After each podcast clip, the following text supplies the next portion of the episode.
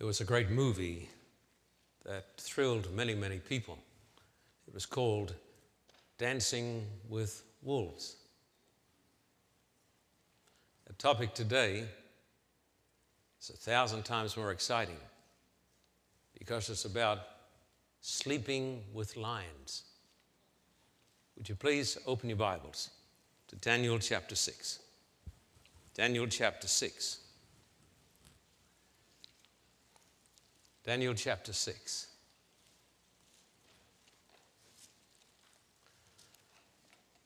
When you get the place, Daniel chapter 6, just hold up your Bible like I'm holding up mine. Would you please? Don't lose the place. Looks great when you see the Bible opened. Would you say after me, This is my Bible? This is God's Word. God has a message for me today. This message will make me a better person and give me everlasting life.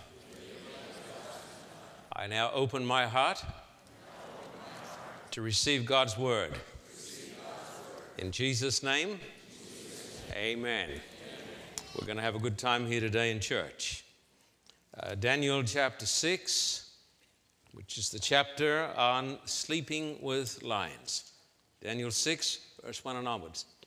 It pleased Darius to appoint 120 satraps to rule throughout the kingdom, with three administrators over them, one of whom was Daniel. The satraps were made accountable to them so that the king might not suffer loss. Now, Daniel so distinguished himself among the administrators and the satraps by his exceptional qualities that the king planned to set him over the whole kingdom. Daniel is now a young man in his 80s. He's young in his mind, he's young in his spirit, he's young in his abilities for God. He's had a long career, it's lasted for more 70 years. And when most folks would have been sitting on the beach, watching the waves come in, Daniel is leading out and standing firm for what he believes in. The Bible says, if you look at verse 3 again, now Daniel so distinguished himself among the administrators and the satraps by his, what does it say? Exceptional qualities that the king planned to set him over the whole kingdom. The Bible says that this was a man who had exceptional qualities. He was number one in the Olympic Games of those days. He was the winner, even though he was in the minority. And the question should be asked what was the secret of making this man so exceptional? And the answer is plain fidelity to the God of heaven and obedience to the laws of God. I would like to remind every person here today of this truth that the greatest men in the long, sorry history of the human race have not been atheists. Now, Karl Marx changed the world. I was reading the life story of Karl Marx last night as I prepared this talk. What a loser. I'm telling you. He talked about standing up for the downtrodden masses. He was on the side of the workers. He never did a day's work in all his life. He lived off the gifts and the donations of his wealthy relatives. He was responsible, of course, for communism. When you think of the great men in the world, you don't think of Karl Marx, you don't think of Lenin, you don't think of Stalin. These people were the cause of the devastation of nations and the deaths of hundreds of millions. But when you think of the great men, you think of people like this Moses, Paul, and of course, Jesus. These were the great benefactors of humanity. And if you come down closer to our own day, you think of the great English statesman William Wilberforce. Have you heard of him? Wilberforce. He was the man who was responsible for the abolition of slavery around the world. He fought the slave trade. And then, right at the very end, when he was an old man, they carried him the message that the House of Parliament in Great Britain had just passed a law outlawing the practice of slavery. Who was he? A dedicated Christian. I think of the man who released the slaves in the United States of America a number of years later. His name was Abraham Lincoln. He was a good man, and he was a good man who recognized the God of heaven. I think of other great men like John Wesley and Martin Luther, who liberated millions. They never took the lives of millions. And then coming closer to our own time, I think of people like Martin Luther King. Who was he? He was a believer, he was a minister of the gospel. He said, I've climbed to the top of the mountain and I have seen the promised land. What a great speech that was. I have a dream. One of the greatest speeches in the history of the world, I believe. A dedicated Christian. I think of other people even closer to our time, like Mother Teresa, an earnest Roman Catholic Christian who was a nun, who did the work that nobody else would do. These are the great people. And God's man or God's woman will always be on top of the mountain. I want to say to the young people in my church if you want to be somebody great in this world, you've got to be great in the eyes of God. You've got to be a person like Daniel. We used to sing many, many years ago the wonderful old song, Dare to be a Daniel. You know it? Dare to stand alone. Dare to have a purpose firm. Dare to make it known. If you want to be great in the eyes of the world, firstly, you got to be great in the eyes of God. I want you folks to turn to Daniel chapter 6 verse 3 and 4. Now, Daniel so distinguished himself among the administrators and the satraps by his exceptional qualities that the king planned to set him over the whole kingdom.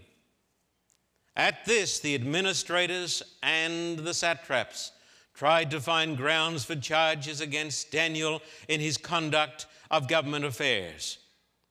But they were unable to do so they could find no corruption in him because he was trustworthy and neither corrupt nor negligent.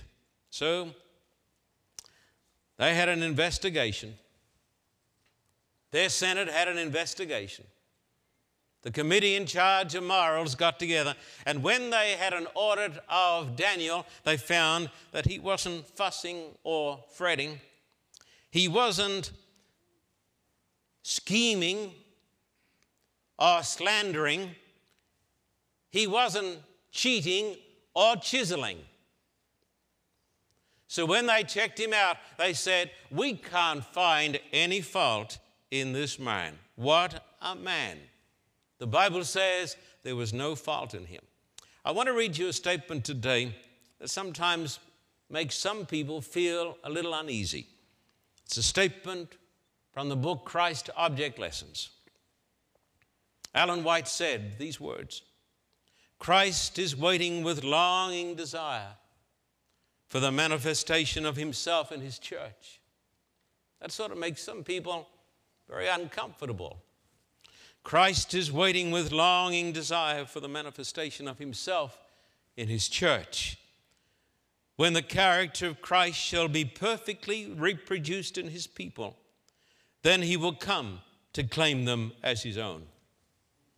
Now, some people who haven't read the context say, well, that's talking, that obviously must be talking about sinless perfectionism.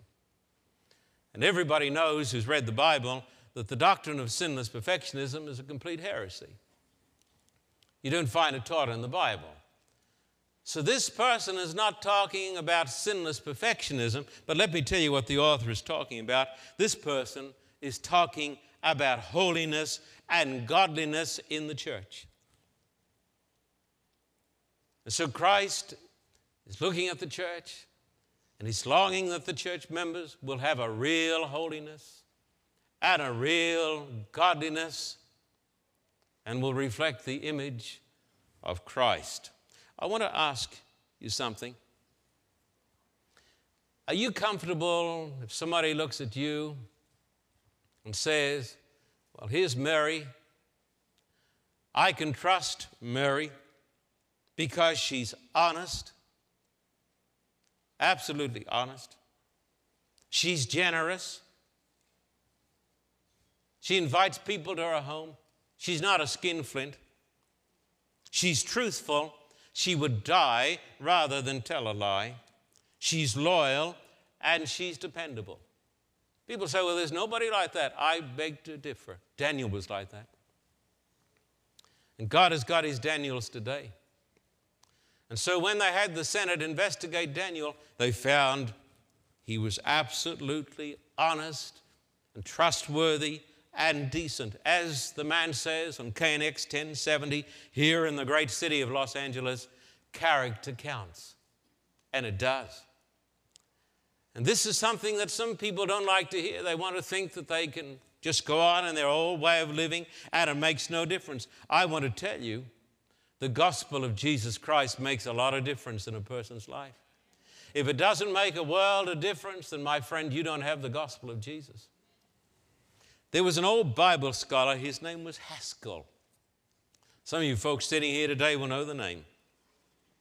He said this Daniel had a godly mother who knew the prophecy concerning the destruction of their city.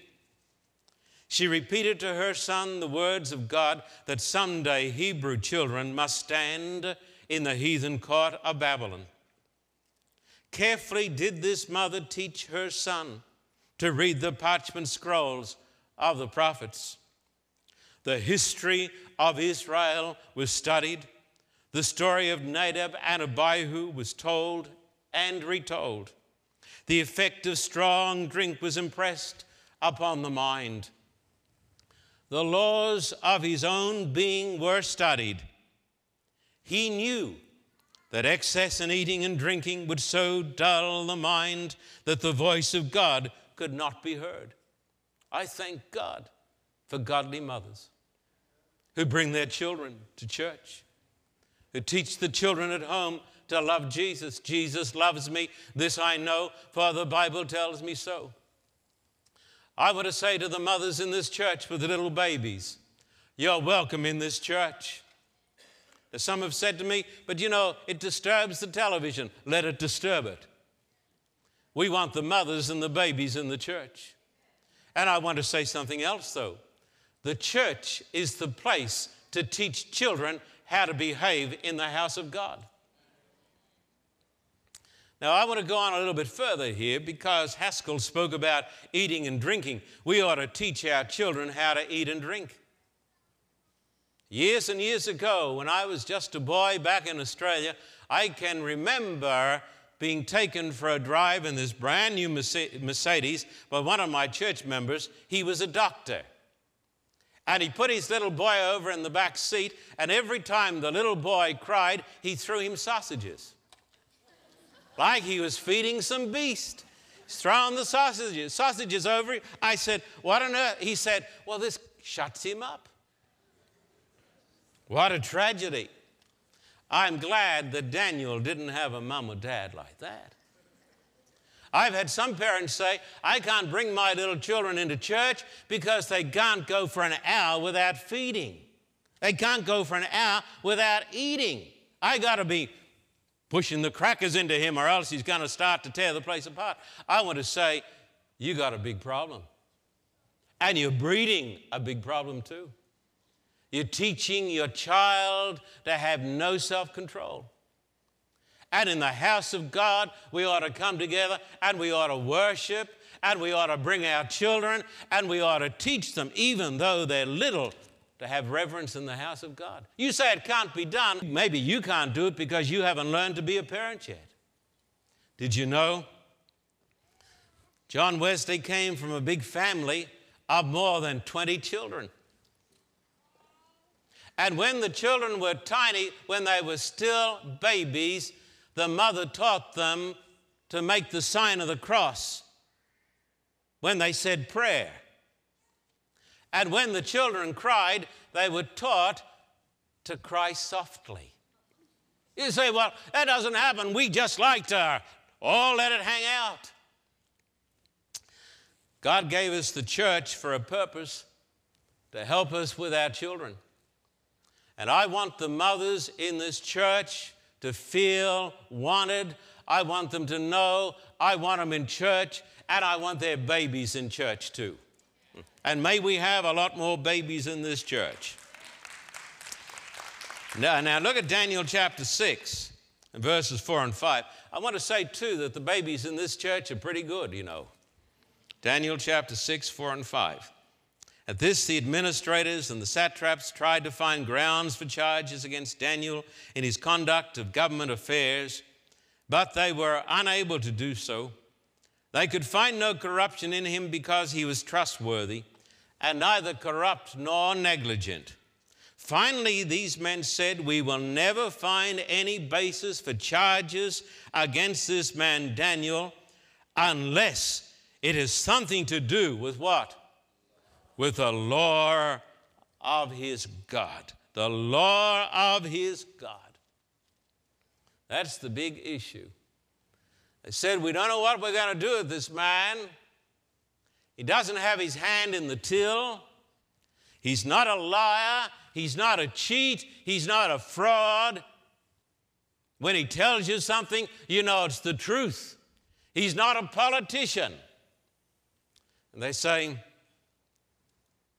there's only one thing that we can find fault with the law of his God. Never forget this because this is the big issue in the Bible and in the life of Prince Daniel. They knew that Daniel was faithful to God's law. The Bible teaches, I want every person now to listen up, not loosen up. But listen, you can loosen up too as long as you listen up. God's law must take precedence over man's law. When man's law conflicts with God's law, we must obey God's law. Do you all believe this? I had a discussion with a wonderful friend, doesn't belong to this community. We were talking about some things that have been going on, and this man said, I believe, this is my bottom line, my country, right or wrong. Doesn't matter what my country does, I will stand. Doesn't matter, I will defend it. That's a tragedy because that man's getting ready to receive the mark of the beast. Have you heard of Corrie Ten Boom? You know about her? She's a sweet, wonderful little lady from Holland, the Netherlands. Well, the Nazis had a law that the Jews were to be handed over to the authorities because the Nazis hated the Jews. Now, Corrie Ten Boom had a wonderful old father. He was a watchmaker. He was always on time, my kind of person. I hadn't been a preacher, I would have been a watchmaker. In our back room here, we've got an atomic clock. You know why? So I just point to the clock and say, Come on, we're starting on time. This clock is only at two seconds in every 20 million years. Here was this old Dutch man who was a watchmaker. He was a Christian, he believed in God. And when the Nazis said, Get rid of the Jews, he took the Jews into his home and hid them. Some Judas across the street, down the road, betrayed him. And the Dutch officer who was working for the Nazis, seeing the white haired old man, said, Oh man, Mr. Ten Boom, you can go home. Just give us your word that you won't take any more Jews into your home. He said, No, because it conflicts with the law of God. The Bible says, Thou shalt love thy neighbor as yourself. And he said, The Jewish man, even though he doesn't believe in Christ as I do, he is my neighbor. The whole Ten Boom family went into a concentration camp, and just about all of them died in horror because they put God's law in front of man's law. And if you can't say that today, my friend, then you and I have got a real problem. I think of the Kulikovs. I got to know them very well, a great Russian family. Pastor Kulikov is preaching in the church in Gorky. His father's been taken away to Siberia, and the KGB says, Pastor Kulikov, you are not to preach here. They say to the son, You're not to preach here. But the next Sabbath, he's in the pulpit. Because God's law is higher than man's law, and they sent him to Siberia. That's what we need to do. We need to have courage. And then he had some wonderful sons.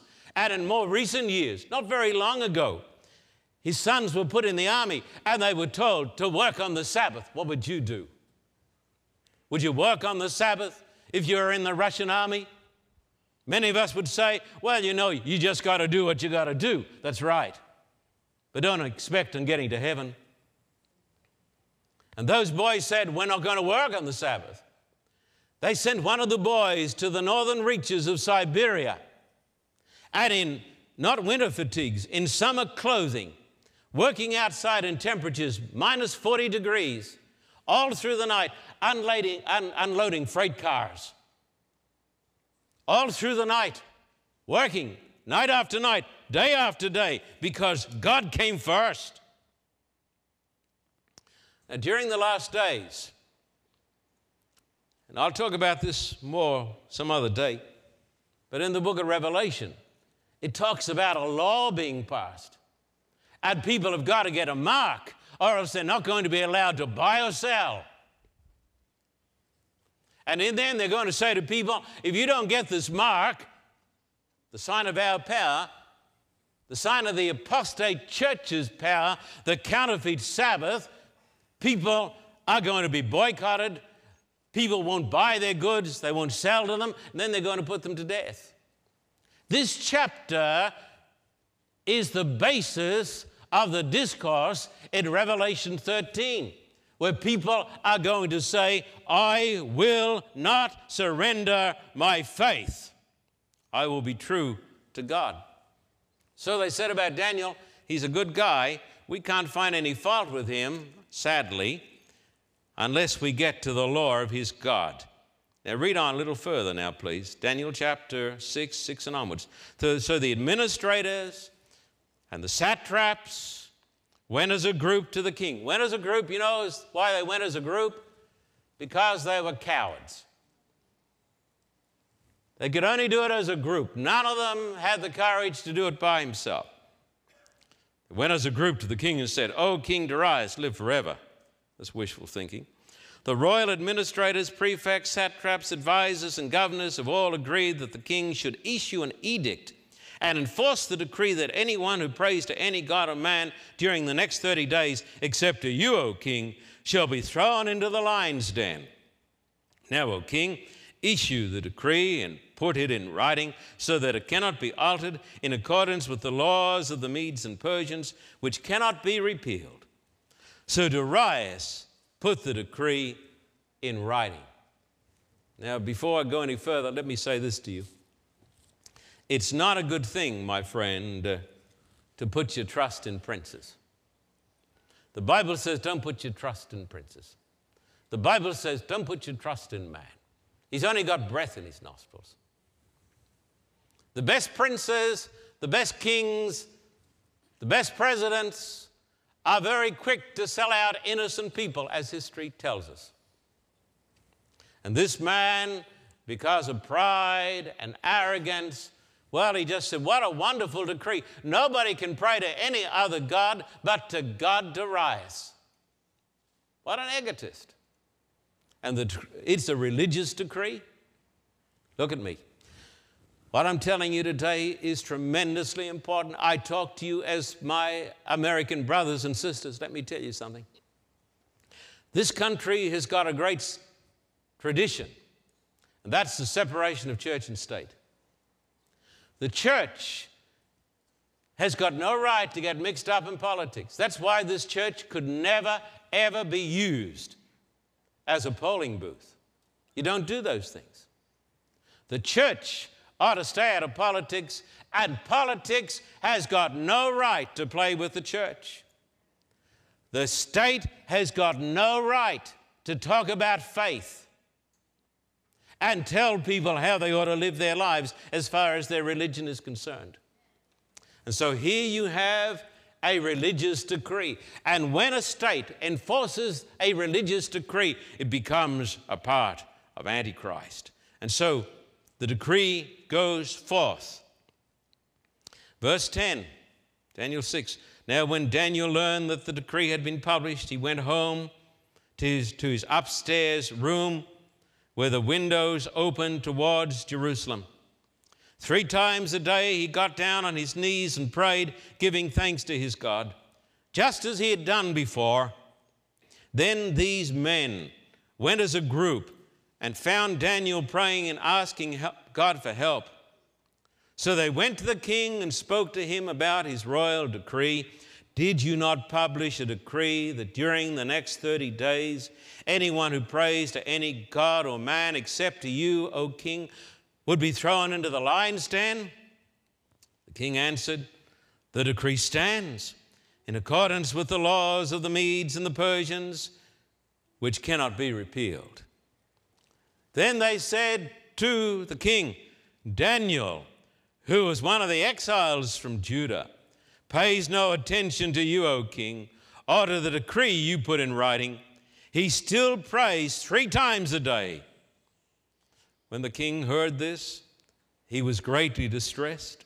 He was determined to rescue Daniel and made every effort until sundown to save him.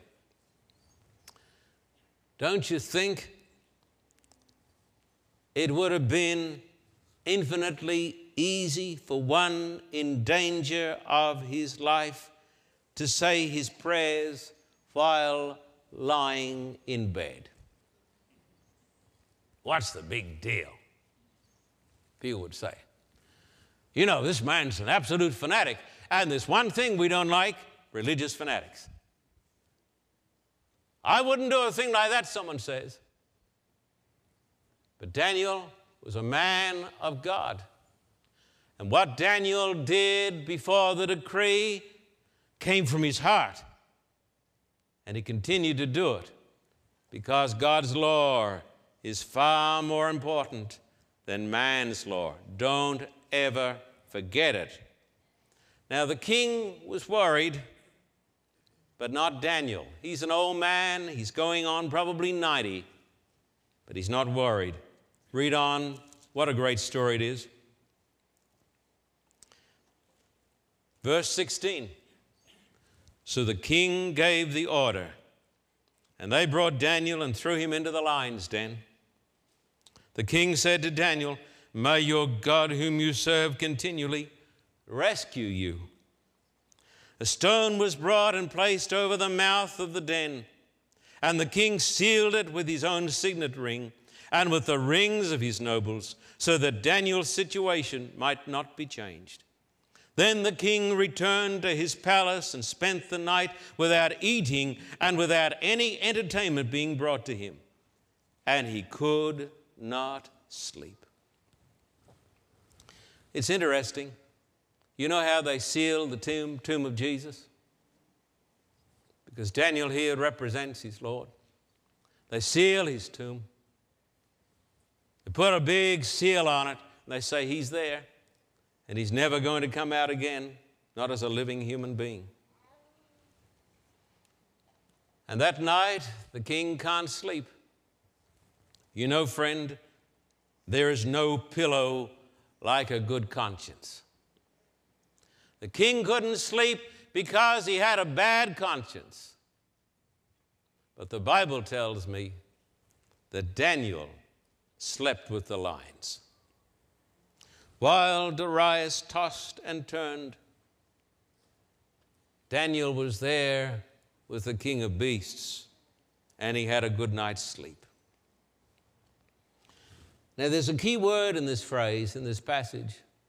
Darius says, May the God you serve continually rescue you.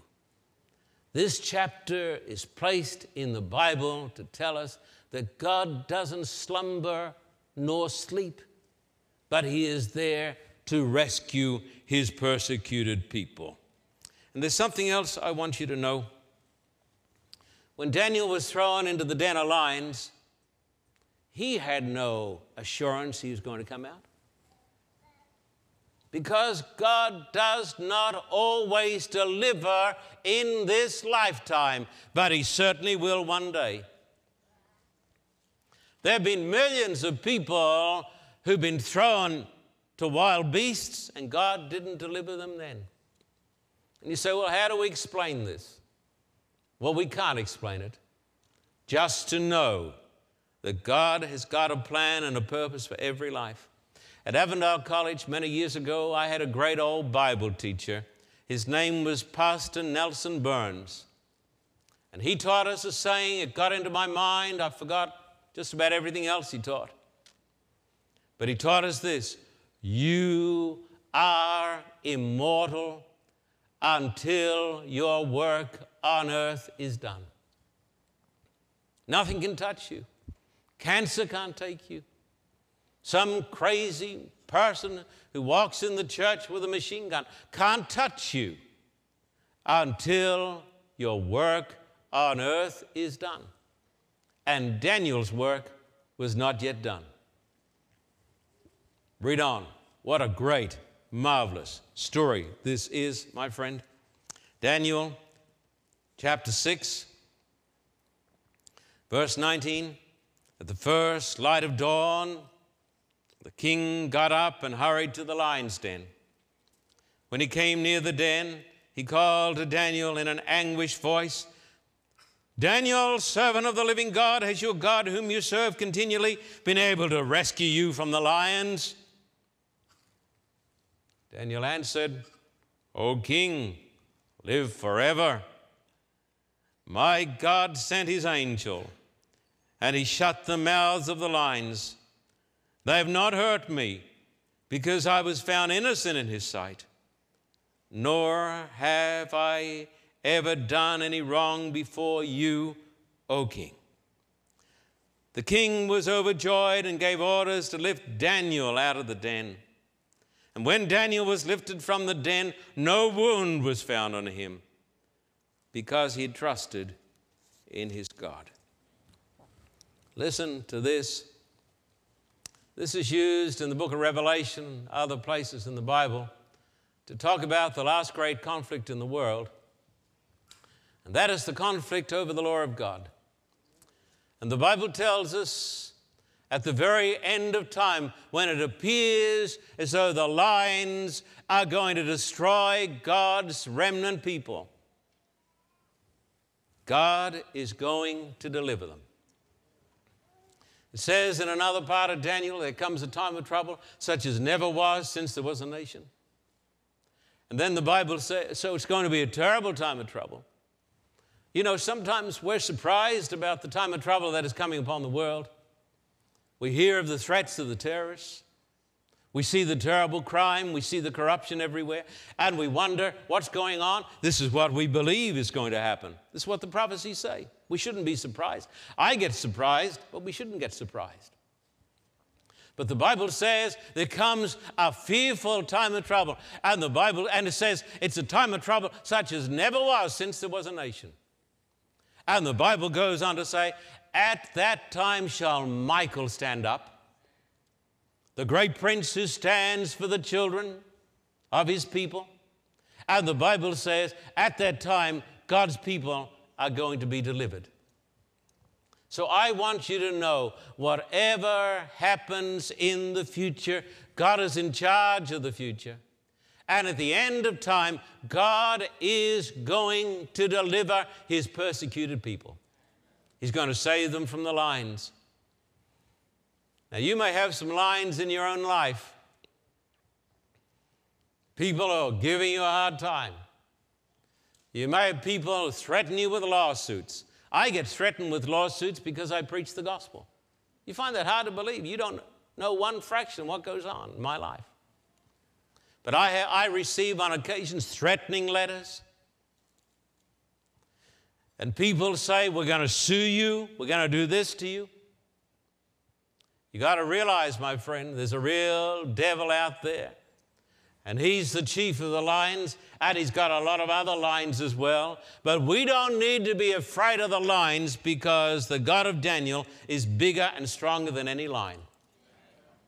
We just need to make sure of one thing that we're living a life like Daniel. Now, notice what happens next. This should not uh, encourage you when I read this. This is not too good.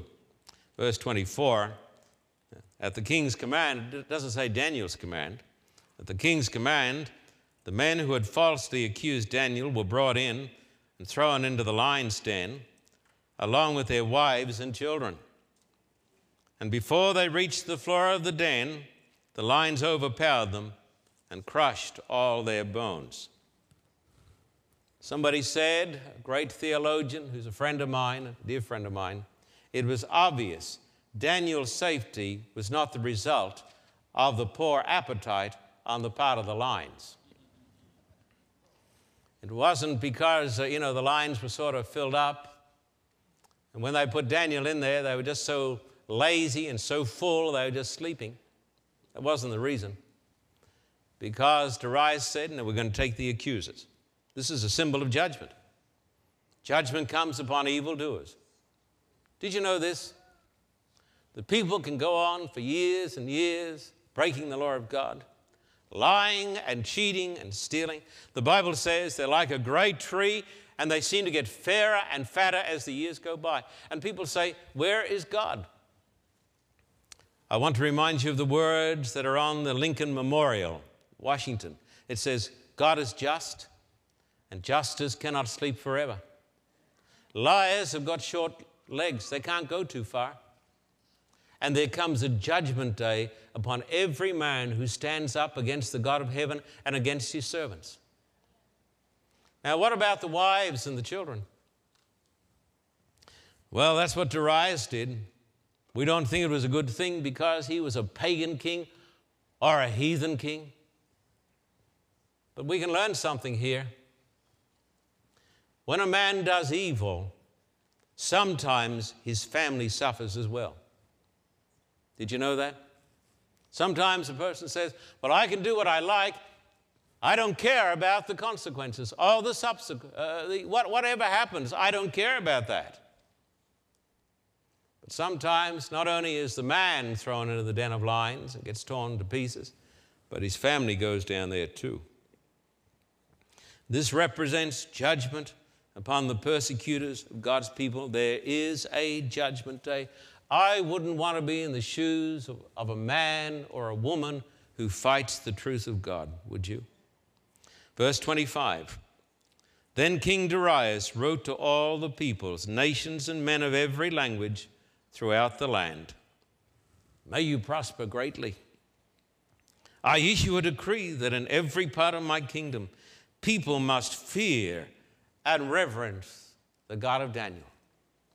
For he is a living God and he endures forever. His kingdom will not be destroyed, his dominion will never end. He rescues and he saves, he performs signs and wonders in the heavens and on the earth. He has rescued Daniel from the power of the lions. I want you to think about this. This is the testimony of the most powerful man in the world back there. The testimony of a pagan king. And he says, There's only one God, there's only one powerful God. And he sends out this decree to every nation, kindred, tongue, and people. Daniel could have gone around every little village in Babylon and tried to preach the gospel, but he wouldn't have got very far. But because he was true to God, God used a pagan king to take the message of the gospel right around the world.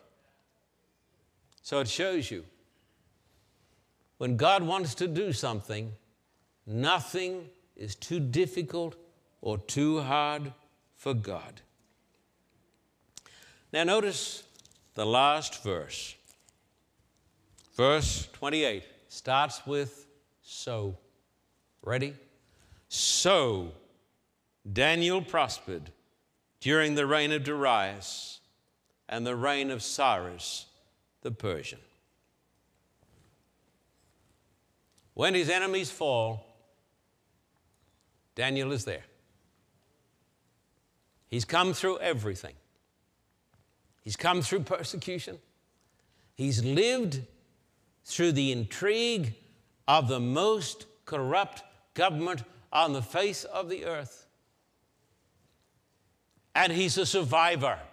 And why is he a survivor? Because he was faithful. He put God first. A great scholar said these words. I want to read them to you slow. There have been other Daniels, perhaps, in name, but this one prayed and praised. This Daniel was persecuted, but he was also protected, preserved, preferred, and prospered. This Daniel believed in the law of his God. Today, the only absolute for many people is relativity. Men may laugh at sin, but they cannot laugh the results out of their bones, hearts, and home. It is forgotten that evil is live, spelled backward. Now, listen to this Christ's way is not merely sanctity, but sanity. What he commands, life itself commends. Daniel proved it, and so may we. This chapter tells me that if you make God first, and obey his laws, God will bless you and deliver you from the lines of the world. Shall we kneel as we pray?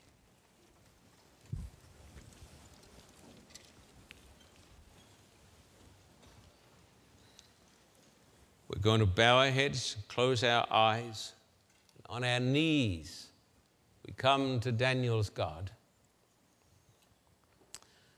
Our Father, we thank you today that you delivered Daniel because his deliverance is the promise that one day we too will be delivered from the lines of this world.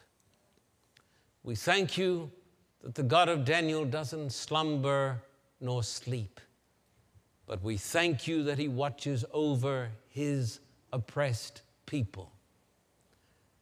Help us to take the message today and realize it it's a solemn message that those who interfere with the preaching of the gospel, who persecute the prophets of God, who persecute the people of God, face a certain judgment of death, even with their families.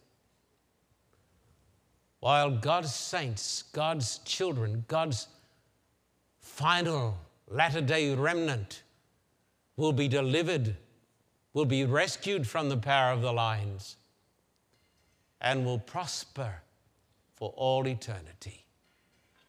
Teach us to know today that if we put you first in our lives and obey your holy laws, it'll be well.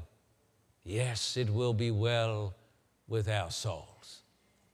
May the Word of God today sink down into our hearts that we will dare to be a Daniel and dare to stand alone, dare to make His purpose known, that we will dare to be true, knowing that the God of Daniel stands with us and waits to rescue us.